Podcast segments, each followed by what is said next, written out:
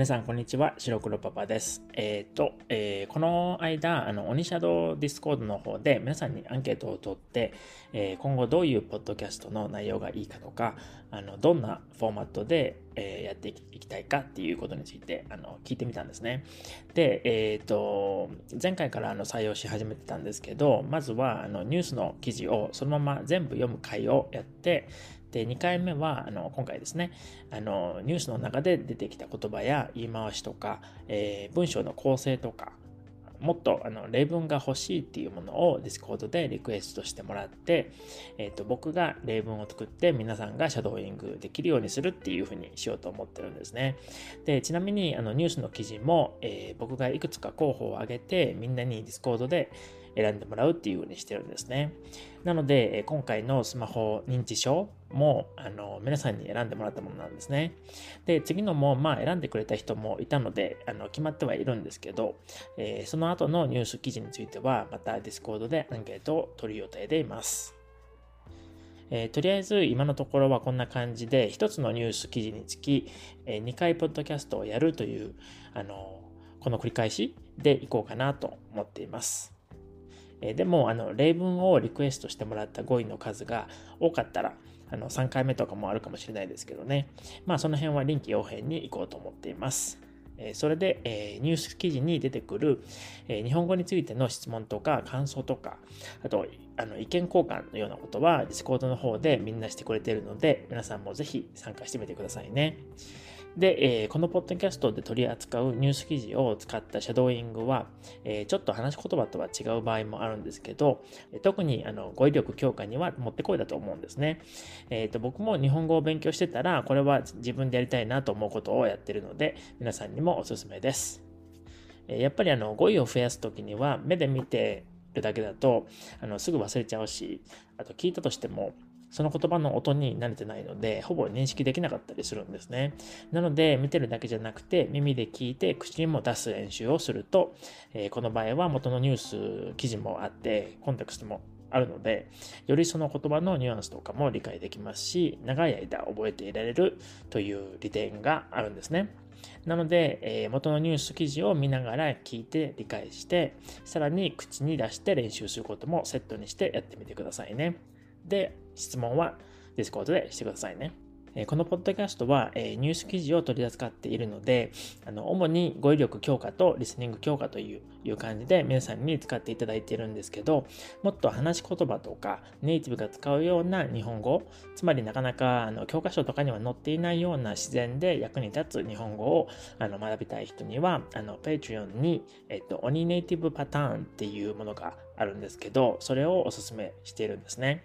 で、それで、あの、今そこに入ってくれてる人たちは、みんな毎週一つずつ僕が作った文章をシャドーイングして練習して、で、水曜日に、あの、1回目の録音をディスコードに送ってもらって、で、僕がフィードバックを送ってるんですね。それで、その後またみんな練習して、日曜日に、えー、最後にもう一度録音を送ってもらって、また僕がフィードバックを送ってるって感じでやってるんですね。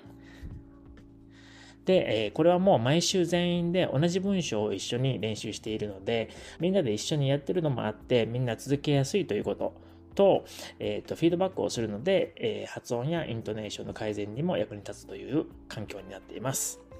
えー、気になる方は Discord で質問してくれてもいいですし、あの僕に直接メッセージを送って質問してくださいね。えー、個人的には、あの、オニネイティブパターンが僕の Patreon の中では、あの、一番のおすすめなんですね。で、あの、こういうのを、あの、スペイン語とかフランス語とかでも誰かやってくれたら、僕は絶対、あの、お金払ってやりたいと思うんですよね。でも今のところ見つかってないんですよね。なので、スペイン語とかフランス語で、あの、どなたか知ってる方がいたら、ぜひ教えてくださいね。えそれではスマホ認知症というニュース記事を前回読んだんですけど、えリクエストのあった言葉を使っていくつかえシャドーイング用に例文を作ったので、えー、一つずつ読みますね。えっと、英訳については Discord の方で質問してみてくださいね。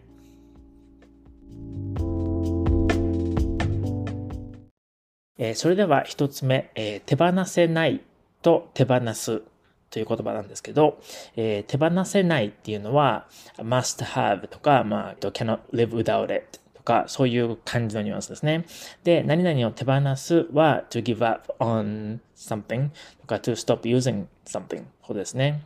で、ニュースの中では、えっ、ー、と、便利ゆえに手放せない人も多いのではないだろうか。っていうのと、スマホ認知症はスマホデトックス、つまり、え、スマホを手放すことで症状が回復するというふうに使われてたんですね。で、僕が作った例文なんですけど、えー、一つ目、去年買ったダウンジャケットはちょっと高かったんですけど、すごく軽くて暖かいので、犬の散歩に行くときにすごく重宝していて手放せないんですよね。えー、例文二つ目です。長く生きれば生きるほど泣いたり笑ったりしながら人生を彩ってきた思い出の品をなかなか手放せなくなることってよくありますよね。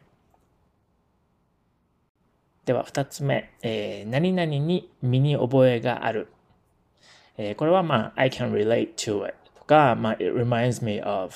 something とかね、そういう感じで、でも一つだけ覚えておいてほしいのが、えっ、ー、と、これは、あの、大体、あの、negative situations で使われることの方が多いというか、ほとんどそうなんですね。なので、えっ、ー、と、それは覚えておいてくださいね。で、えっ、ー、と、ニュースの中では、えっ、と、あれ、思い出せない、集中力が続かないなどの症状に身に覚えがある人は、いわゆるスマホ認知症の恐れもあるというふうに使われてたんですね。で、えー、僕が作った例文の1を読みますね。会社の人が大事なプレゼンに遅刻して大ごとになったんですけど、遅刻は私も身に覚えがあるので、ちょっとかわいそうだなって思ってたんですよね。えー、例文2つ目。この間、身に覚えのない商品が届いたんですけど、宛名違いだったみたいです。えそれでは3つ目、えー、フル稼働、えー、意味は working at full capacity とかですね。えっ、ー、と、ニュースの中では、スマホの情報で脳はフル稼働というふうに、まあタイトルの部分で使われてたんですけど、えっ、と、例文の1つ目読みます。え今回のプロジェクトはすごく重要なので、みんなフル稼働で連日頑張ってるんですよ。例文2つ目。うちはエアコンがないので、毎年扇風機を1人3台フル稼働させて夏を乗り切ってるんですよ。えっ、ー、と、フル稼働っていう言葉は、あの、ちょっとググってみると、ほとんどが、あの、工場がフル稼働とか、機械がフル稼働とか、そういう使われ方が一番たくさん出てきましたね。